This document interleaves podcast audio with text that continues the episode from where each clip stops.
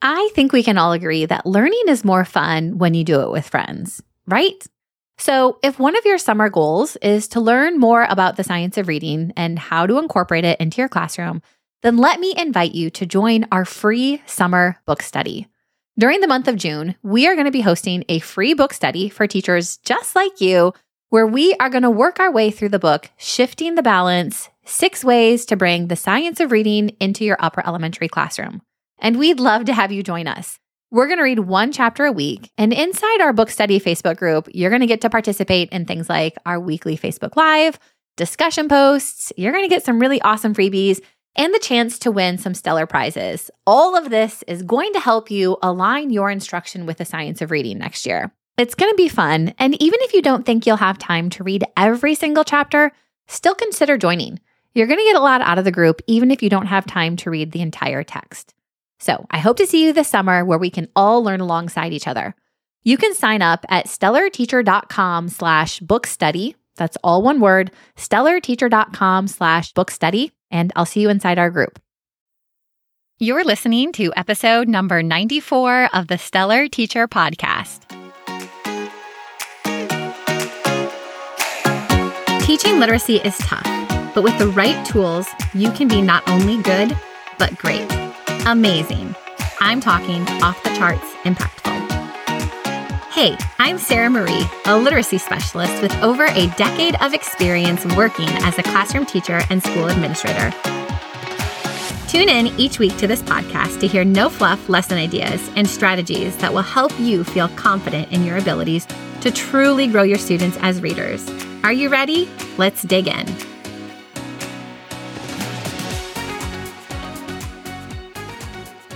Hey there, and welcome back to another episode. We are in the second week of our little word study mini series. And let me tell you, I have been like geeking out over this series, putting it together. We've also been talking a lot about word study over in the Stellar Teacher Reading Membership. And I feel like I've heard from so many teachers since talking about word study on the podcast and sharing some word study resources on Instagram. So many teachers are like, I'm so excited to teach word study this next year that makes me excited. So I hope you're getting excited. I feel like word study is super cool in upper elementary just because our goal is to create word watchers. And I think it's like when students start to pay attention to words and they start to understand how words are put together, both from like a spelling aspect, but also a meaning aspect, it's like so many little light bulb moments. They're just like, oh my gosh, I like noticed this root, or oh my goodness, look at the syllables in this word. And all of the sudden, it's like students who have sort of just been like passively reading and writing and you know they understand what they read they start to just tune in a little bit more and are so much more intentional about understanding words. And i've been thinking a lot about this idea of like intentional and helping our students understand how to be intentional readers. I feel like oftentimes when we are describing students or introducing a lesson, we'll say things like good readers or strong readers but it's like, no, we want our students to be intentional readers. I think a couple things. One, I love that word intention because regardless of a student's ability, they can be intentional. I think when we use things like descriptors like good or strong, if a student doesn't see themselves as a reader, they're like, well, I'm not a good reader. I'm not a strong reader. But if we tell students you can be an intentional reader, anybody can be intentional. And when we teach our students word study concepts, it just heightens their awareness of what it means to be an intentional reader. So I think it's cool. it also makes me so much more of like a word watcher in my own reading. But, anyways, all that to say, I hope you're getting excited about word study this next year. I would love to know. So, reach out to me on Instagram and let me know just if you're excited, if you have some new things in mind. And of course, we have this episode today, which I am going to share four things that every upper elementary teacher should teach during their word study block. So, if you're not quite excited yet, I realize that I record these episodes before they go live. So if you're not excited yet, hopefully after this episode, you'll be excited. And then we've got one more episode in our series next week. So I could ramble on about word study stuff all day long, but let's go ahead and jump into today's actual episode. Like I said, we're going to talk about four word study concepts that every elementary teacher should teach. I feel like I've been hearing a lot of teachers say, okay, I understand the importance of word study. I know we need to focus on, you know, word recognition and understanding, but what what should I actually teach? Should I be teaching vocabulary? Should I be teaching spelling? Should I be teaching pronunciation? And the answer is yes to all of those things. But I want to sort of break down four concepts that I think are really important in upper elementary. And, you know, when we're teaching word study in general, it's this idea of we want to be systematic in our instruction. So we want to move from simple concepts to more complex concepts. And we want our instruction to build upon what we've previously taught or what students have previously taught. So I am going to share the four concepts. And this is also kind of the order in which you could teach things. It gets a little muddy, I think, tricky in upper elementary because as you teach things, you're constantly building and spiraling. So for example, you might be teaching prefixes throughout the year, and this is going to be one of the things we're going to talk about. And you can't necessarily teach all of the prefixes to your students because that would take like an entire year. So you might introduce some of the most common prefixes and give them that foundation, and then you might move on to teach suffixes and then roots. But then at some point in the year, you might come back and spiral and, you know, teach some more complex prefixes or, you know, come back and review some of them. So know that it's not always like I'm going to teach everything in this category and then move on and teach everything in the next category. A lot of times it is sort of cyclical and we're constantly reviewing. All that to say, when you're teaching, just know that it's not always a checklist and it's more of like a continuum and there's lots of spiral and lots of review. So the very first word study concept that you should be teaching in upper elementary is syllabication. Syllabication is, first of all, the definition of it is the act, the process, or method of forming or dividing words into syllables. And I will be honest, when I taught upper elementary, I did not teach syllabication as explicitly as I should have. We talked about syllables and how words are divided into syllables. And if we came to a big word, maybe be like, clap out the syllables. But that does nothing for a student that doesn't actually understand syllables. So, why do we want to teach syllabication to our students?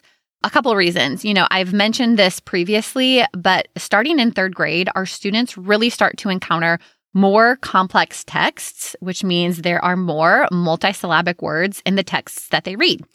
Oftentimes, students, especially if they don't see themselves as a strong or capable reader, they might see a big word. And if they don't know what that word is, or if they don't feel like they have the tools to break it apart, they're going to just look at the word and immediately get overwhelmed by the sheer length of the word. And if they don't know it, it's like, great, this is a big word. I don't know it. I'm not even going to try. I mean, how many times have you seen a student and they start maybe at the beginning and then they're just like, I don't know, I give up. At least I saw that a lot in my fourth grade classroom. You know, students who struggled with reading, if they saw a big word, they would be like, I don't even know how to break that thing apart. So when we explicitly teach syllabication, we are giving students the tools that they can use to break down and read those big words. You know, they're going to understand that words can be separated into parts, into specific syllables. They're going to understand that syllables have a vowel, so they can start to look for the vowels in the word. They're going to understand that vowels within the word can often make different sounds. And so they're going to have a tool to figure out if they see a vowel, they can try the short sound, the long sound, schwa. They're going to look for letter combinations that are consistent with the types of syllables so rather than just seeing this word and being like, I don't know, they're going to actually have tools that they can apply to figure it out. And I think so often we tell students if you see a big word, sound it out. Or if you see a big word, break it down into chunks. But when they see words, if they don't actually know what sounds the vowels can make, or what sounds the letter combinations should make, or what chunks to look for within the word, these prompts aren't actually helping our students. But when you actually teach syllabication, these prompts then are going to make sense to students because they're like, yeah, I understand syllables. I know what sounds the vowels can make. I know what patterns to look for. And so teaching syllabication is really going to give students confidence to read big words, but also spell big words because it helps with spelling as well. That is why you should teach syllabication to your students in upper elementary. Now, specifically, what are some lessons that you should teach? You want to teach your students what a syllable is.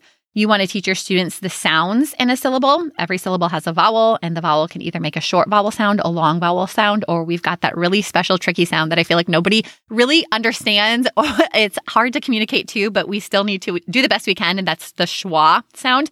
And we also want to then teach our students syllable division rules. So if we see a big word, how can we go about breaking it apart?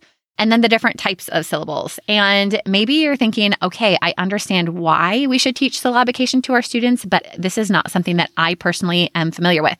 That was exactly me because it's like, okay, I understand, you know, as I've been reading about word study, I'm like, I get it. This is important. And I feel like syllabication is an element that is missing in most upper elementary word study blocks.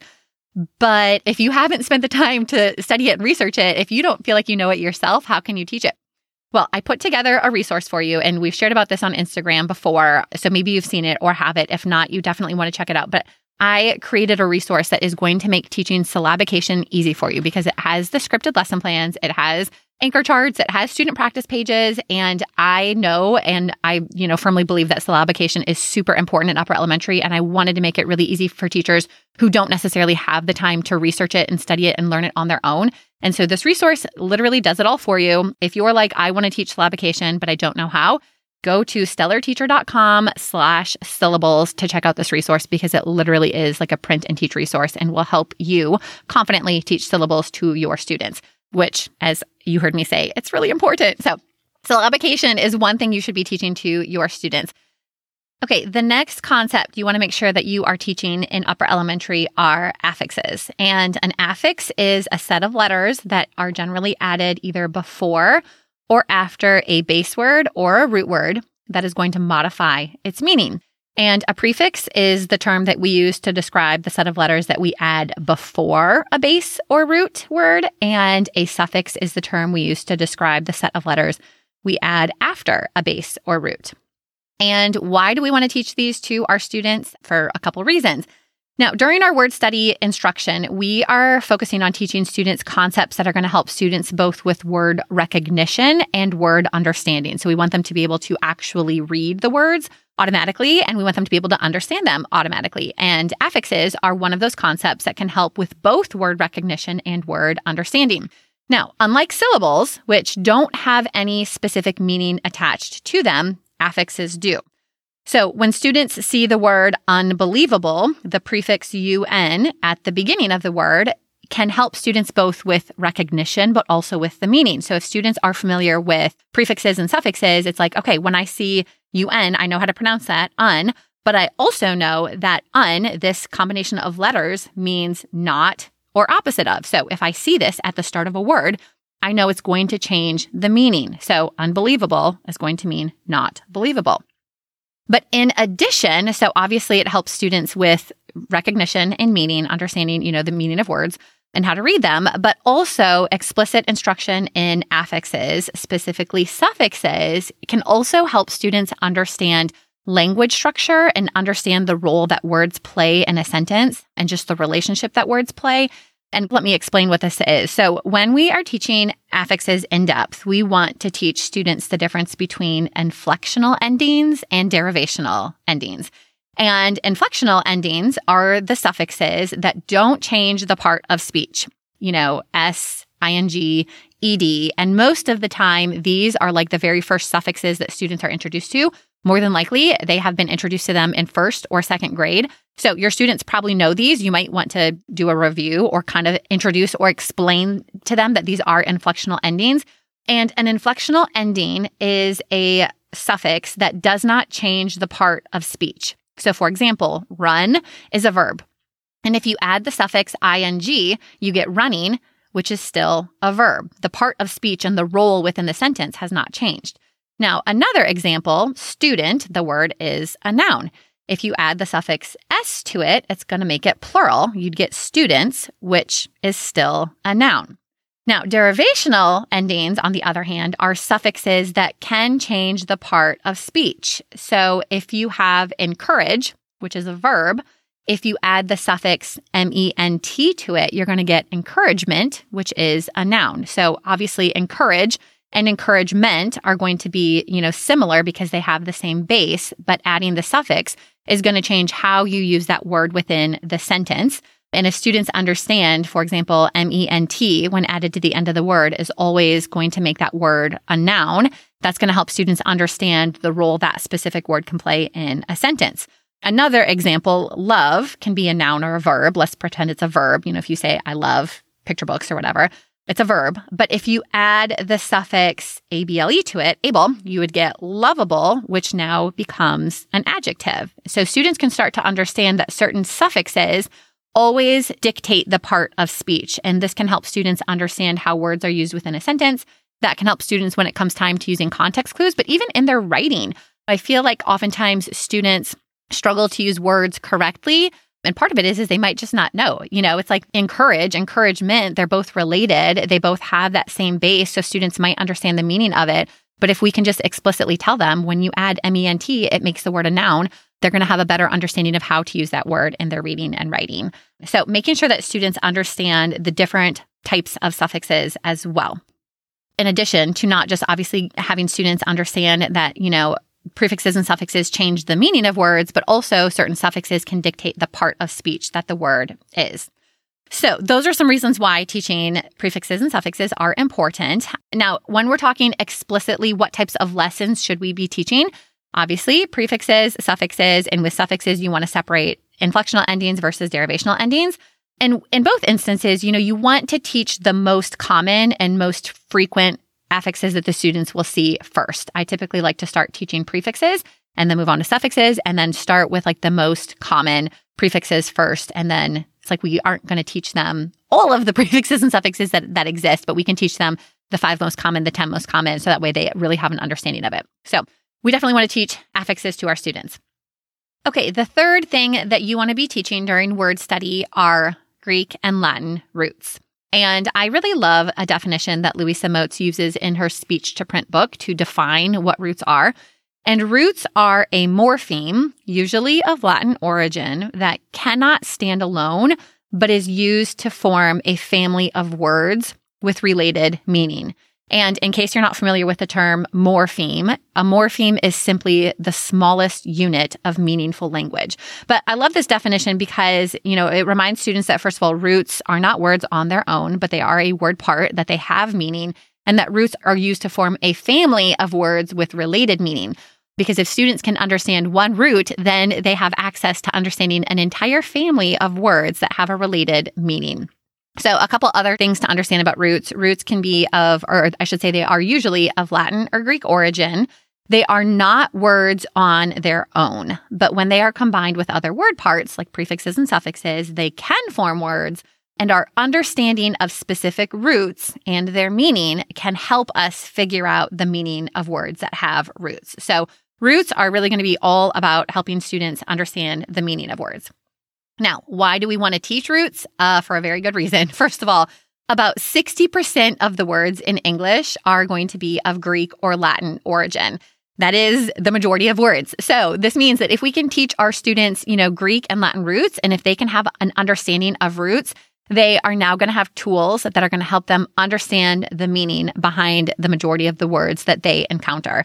I feel like that is reason enough to explicitly teach roots.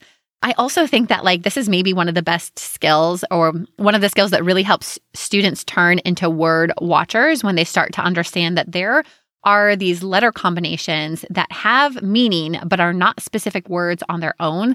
They start to look for them everywhere. And I have a resource that I absolutely love. Other teachers use it all the time, and I've just gotten great feedback on it, but is a root word of the week, where basically every week students are learning a different root and seeing it in context. But I've heard from so many teachers that once they introduce students to roots, you know, students start to understand what a root is and where to see them they see them everywhere. And it's like in science class in math class in reading they just they start to notice it simply because we taught them the roots. And so i just feel like roots are such a huge component of word study in upper elementary especially because it helps then students really have the tools to be able to understand a ton of words that they see in context.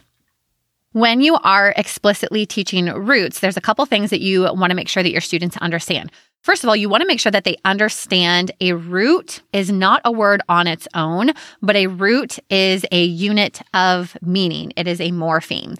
And I think it can be helpful to teach a lesson on the idea of free versus bound morphemes.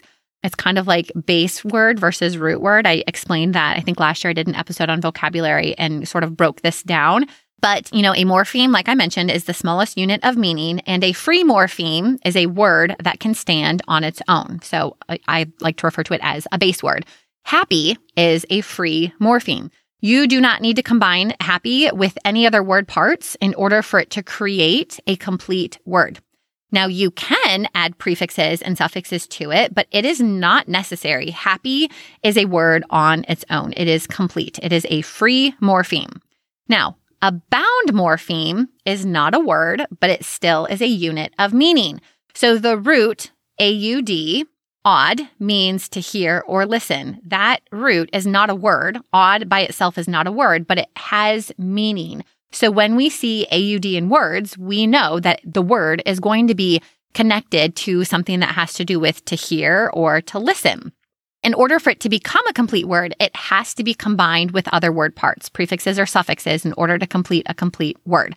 But words like audible, auditory, audition, all of those words have the root odd, and all of those have a meaning that is connected to the definition of odd. So if our students understand odd, they then can understand this entire family of words that have related meaning. And we are then giving them just a ton of tools to understand words they encounter in their text. I think other things that you want to definitely teach, obviously, are you want to explicitly introduce and teach roots. Latin roots and Greek roots. Latin roots are going to be more common than Greek roots. And so you'd want to obviously go through the list of most common Latin roots and most common Greek roots then. But here's the thing I think to keep in mind is we cannot explicitly introduce and teach every single root to our students because we just don't have we just don't have time.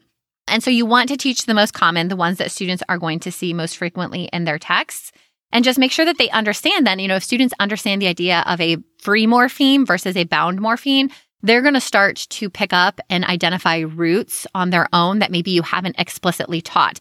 And again, I mentioned this in last week's episode that if we are trying to create an environment where our students are word watchers, ultimately we really want them to be able to find roots and you know be like hey wait a minute i see this word part we haven't learned it yet but i keep on seeing it you know in similar words or whatever i wonder what it means and so encouraging students to kind of be their own teacher of words.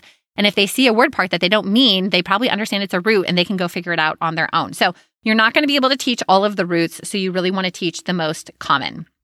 The fourth thing that you want to be teaching to your students is context clues. Now, context clues are not necessarily something that are going to help with word recognition. And they're not, it's not like we're teaching them specific, you know, word parts that are going to even help with the meaning. But context clues, I think, are really important. And I'm obviously going to explain why. But first of all, let me explain what are context clues. And context clues are defined as hints or clues that are found within a sentence, a paragraph, or an entire text that the reader can use to understand the meaning of a new or unfamiliar word. And I love this definition, first of all, because it's not just the clues within a sentence. You know, so often I feel like when we're telling students to use context clues, we say, go back and reread the sentence. Look for clues right before the word and after the word. But the reality of it is, is sometimes those clues or hints could be in another paragraph or on another page. They might have existed before students encountered this new or unfamiliar word. So reminding students that these hints are found within an entire text. Now, why do we want to teach context clues and why do we want to teach them during our word study block? Like I have mentioned before, the reality is that we cannot explicitly teach our students every single word or every single word part. You know, every single affix, every single root, every single word study concept. We just don't have enough time to do it because we don't want to make sure that our entire literacy block is word study. There are other literacy elements that we need to be teaching. Word study is one part of it, but it is not the only part. And so just simply knowing that we cannot pre teach everything to our students means that they still have to have a bank or a toolbox filled with tools that are going to help them understand the meaning of new and unfamiliar words that they encounter if they don't instantly recognize it. Because while roots, you know, account for or can be found in 60% of the words, that's not every single word. So no matter how effective your word study instruction is, students are still going to encounter words that are unfamiliar to them. But they're going to have a ton of tools that can help them. Prefixes and, you know, suffixes and roots, you know, syllabication rules to help them break it apart. But context clues are another tool that can help students understand the meaning of unfamiliar words. And I feel like context clues are kind of the bridge to put everything into practice. Once students have learned prefixes and suffixes and roots, we obviously want them to apply those to what they're actually reading. And so when they see a word that is new or unfamiliar, they can go through and they can say, okay, I can identify a root or I can identify a prefix, but I still don't quite understand the meaning of this word. Well, they can use the context around the word to figure it out. So context clues is just another strategy that are going to help students understand words that they are not familiar with. I think also it helps students really pay attention to and understand the language structure. So paying attention to how a sentence is constructed and the role that specific words play. It also gives students an opportunity to promote inferential thinking because ultimately, if they're using context clues, they're having to, you know, use some aspect of inferential thinking to figure out the meaning of this unknown word. So those are some reasons why we want to teach it. So now if you're thinking about what should I explicitly teach during my lessons on context clues, First of all, make sure students understand that definition, that it's hints in the words, the sentences, the paragraphs, the entire text. But you also want to explicitly teach students the five types of context clues. I like to use the acronym IDEAS. So the different types of context clues are an inference, a definition, an example, an antonym, and a synonym. And those are kind of just some sentence structures that students might see that they can help use to figure out the meaning of the word. And I will not go into those in depth, but if this idea of teaching the different types of context clues is new to you, go back and listen to episode 41. I did it about a year ago at this time, and it is an entire episode specifically explaining the different types of context clues. So definitely go back and listen to it. But you want to teach your students, obviously, the five types of context clues. But then while you're teaching your students about context clues, you also want to use that as an opportunity to teach about the parts of speech and the different role that words play within a sentence. And I think a lot of times, you know, we tell students use context clues and come up with a substitution, you know, a synonym for what that word could be. And I don't know if you have ever seen this, but students would come up with a substitution for the unknown or unfamiliar word but it would be a different part of speech. So they might try to substitute an adjective for a word that should be a noun or an adverb for a word that should be a verb.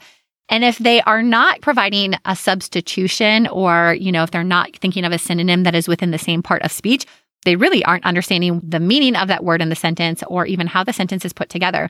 And so when you're teaching context clues, it's also a great opportunity to talk about parts of speech and then just sentence structure in general. And I've got a couple podcast episodes coming up later in the fall that we're going to kind of really dig into syntax and sentence structure.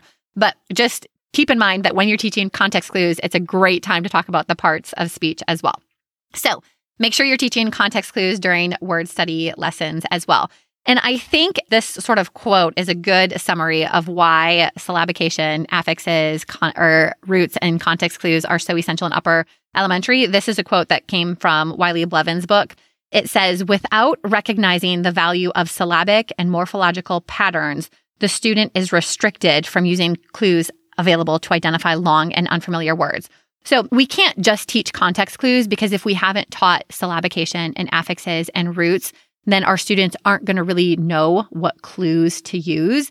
But we can't just teach syllabication and prefixes and roots because ultimately we want our students to be able to transfer those skills and put those into practice and teaching context clues and giving students the opportunity to apply it is kind of where that magic happens. So, just to recap, during your word study lessons in upper elementary, you should be teaching syllabication, you should be teaching affixes, you should be teaching roots, and you should be teaching context clues. And you should teach and practice and apply and teach and practice and apply and continue to teach and practice and apply until your students have just become natural word watchers and these concepts are a natural part of your everyday conversation about the things that you are reading and writing. So I hope that you found this episode helpful. Don't forget that if you want help teaching your lessons on syllabication, be sure to check out my types of syllable resource. You can find that at stellarteacher.com slash syllables. And if you are looking for even more help teaching word study or really any reading concept, be sure to check out our Stellar Teacher reading membership. You can go to stellarteacher.com slash membership. And in this membership, you get access to a huge resource library that has word study lessons, but also lessons to teach every other part of just reading in general. The resources are just part of it. You also get access to professional development and training and an amazing community. And so if you have questions about how do I teach syllables or I'm looking for activities to help with derivational suffixes, you can ask a you know wonderful community of teachers who are doing the exact same thing and trying to continue to grow in their teacher knowledge and teacher practice as well. So it is just a wonderful community. We would love to have you join us. If you've been thinking about it, definitely check it out. Stellarteacher.com slash membership. And then be sure to tune in next week. It is going to be our final episode in our word study series, and I am going to be sharing some do's and don'ts of word study. I will see you back here next Monday. Thanks so much for tuning in to the Stellar Teacher Podcast. If you enjoyed today's episode and are finding value in this podcast, it would mean the world to me if you would follow along and leave a five star positive review. This helps me spread the word to more and more teachers just like you.